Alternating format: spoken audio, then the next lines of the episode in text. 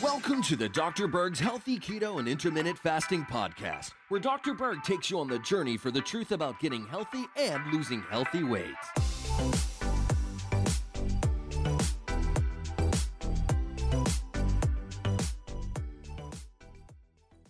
I want to talk about the importance of vitamin D with your hair. There's a huge association between uh, hair loss and low vitamin D levels.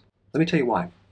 Because right beneath your skin, okay, so you can see your uh, hair right here, but right beneath the skin, there is something called the follicle, and that's kind of part of the root.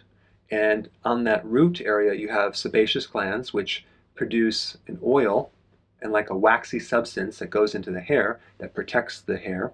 There's also antibacterial things in there, and it does a lot of other things. But both the sebaceous gland and the follicle, which is right deep in the skin, have vitamin D receptors. Okay? Now, there's various uh, growth stages of your hair, and there's one called anagen. And this is the new hair growth stage. It's the first stage from follicle to the full grown hair. And this stage is dependent on vitamin D. And so that follicle that actually is an organ. Now you think about organs as like the heart, the liver, the kidney, but your follicle is an organ too. And this little organ underneath the skin has 20 different cell types that regulate the growth of the hair.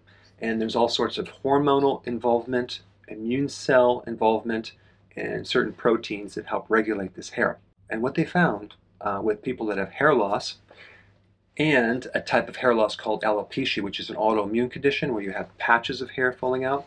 Um, there's been a higher level of mutations with vitamin D, and I'm talking about the receptor for vitamin D. It's called the VDR, the vitamin D receptor. If you haven't seen my video on this, I put a link down below. But what happens with a certain percent of the population is they have this variant or this alteration in the vitamin D receptor, this mutation, that can actually also spread to your offspring as well. But this uh, mutation doesn't allow a person to absorb vitamin D. And so if they're taking the normal amount of vitamin D or getting a certain amount of sun, it doesn't work, and all of a sudden they start losing their hair. And what they should do is take more vitamin D, uh, minimally 10,000 IUs of vitamin D. And uh, in my video, you'll see I also recommend bile salts, which can also activate the vitamin D receptor if there's a problem with this mutation. Anyway, the point about this video is to make people aware on the significance of vitamin D in relationship to your hair. And if you are losing hair, don't forget about vitamin D.